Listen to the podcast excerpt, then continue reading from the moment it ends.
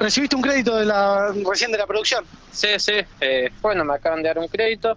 Está destinado para un vivero que ya venimos trabajando. Sería un empujoncito importante para salir adelante. digamos. Bien, ¿un vivero dónde lo tienen ubicado y demás? Estamos en la 3 entre 36 y 34 y por el momento estamos abriendo de lunes a viernes solamente de tarde, ahora con los nuevos horarios de 4 a 7, sábado estamos de 4 a 7 y a la mañana de 9.30 a 1 y domingo solamente de 10 a 1.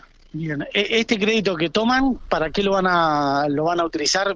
Me decías para, para empujar un poquito el negocio, pero ¿para qué lo, lo van a usar específicamente? Lo ideal, digamos, es una pequeña parte para algo de infraestructura, estantería que nos falta, y el resto eh, es la compra de agroquímicos, eh, bueno, fertilizantes orgánicos, pesticidas, y compra a productores, eh, bueno, árboles, arbustos, plantines. ¿Hace mucho que vienen trabajando ya en el vivero? Y empezamos en octubre del año pasado, pero yo Eh, desde, Bueno, bien. Sí, yo desde el 2015 me dedico a todo lo que son espacios verdes en el sector privado, básicamente.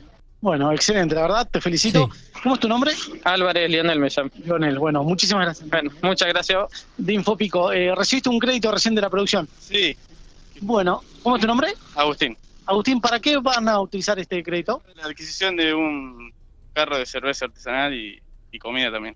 Ah, ¿Tenés actualmente ya el emprendimiento o empiezan ahora? Ya tengo el carro, pero me falta pagarlo, así que con esto, ya, Con esto ayuda un poquito para avanzar, ¿no? sí, no del todo, pero eh, es un gran avance. Bueno, complicado igual el rubro para empezar, ¿no? Se apunta el verano, así que esperemos que todo mejore para cuando levante la temperatura y, y ponerlo a funcionar al 100%. Bien, excelente, bueno, ¿Listo? felicitaciones. No, gracias.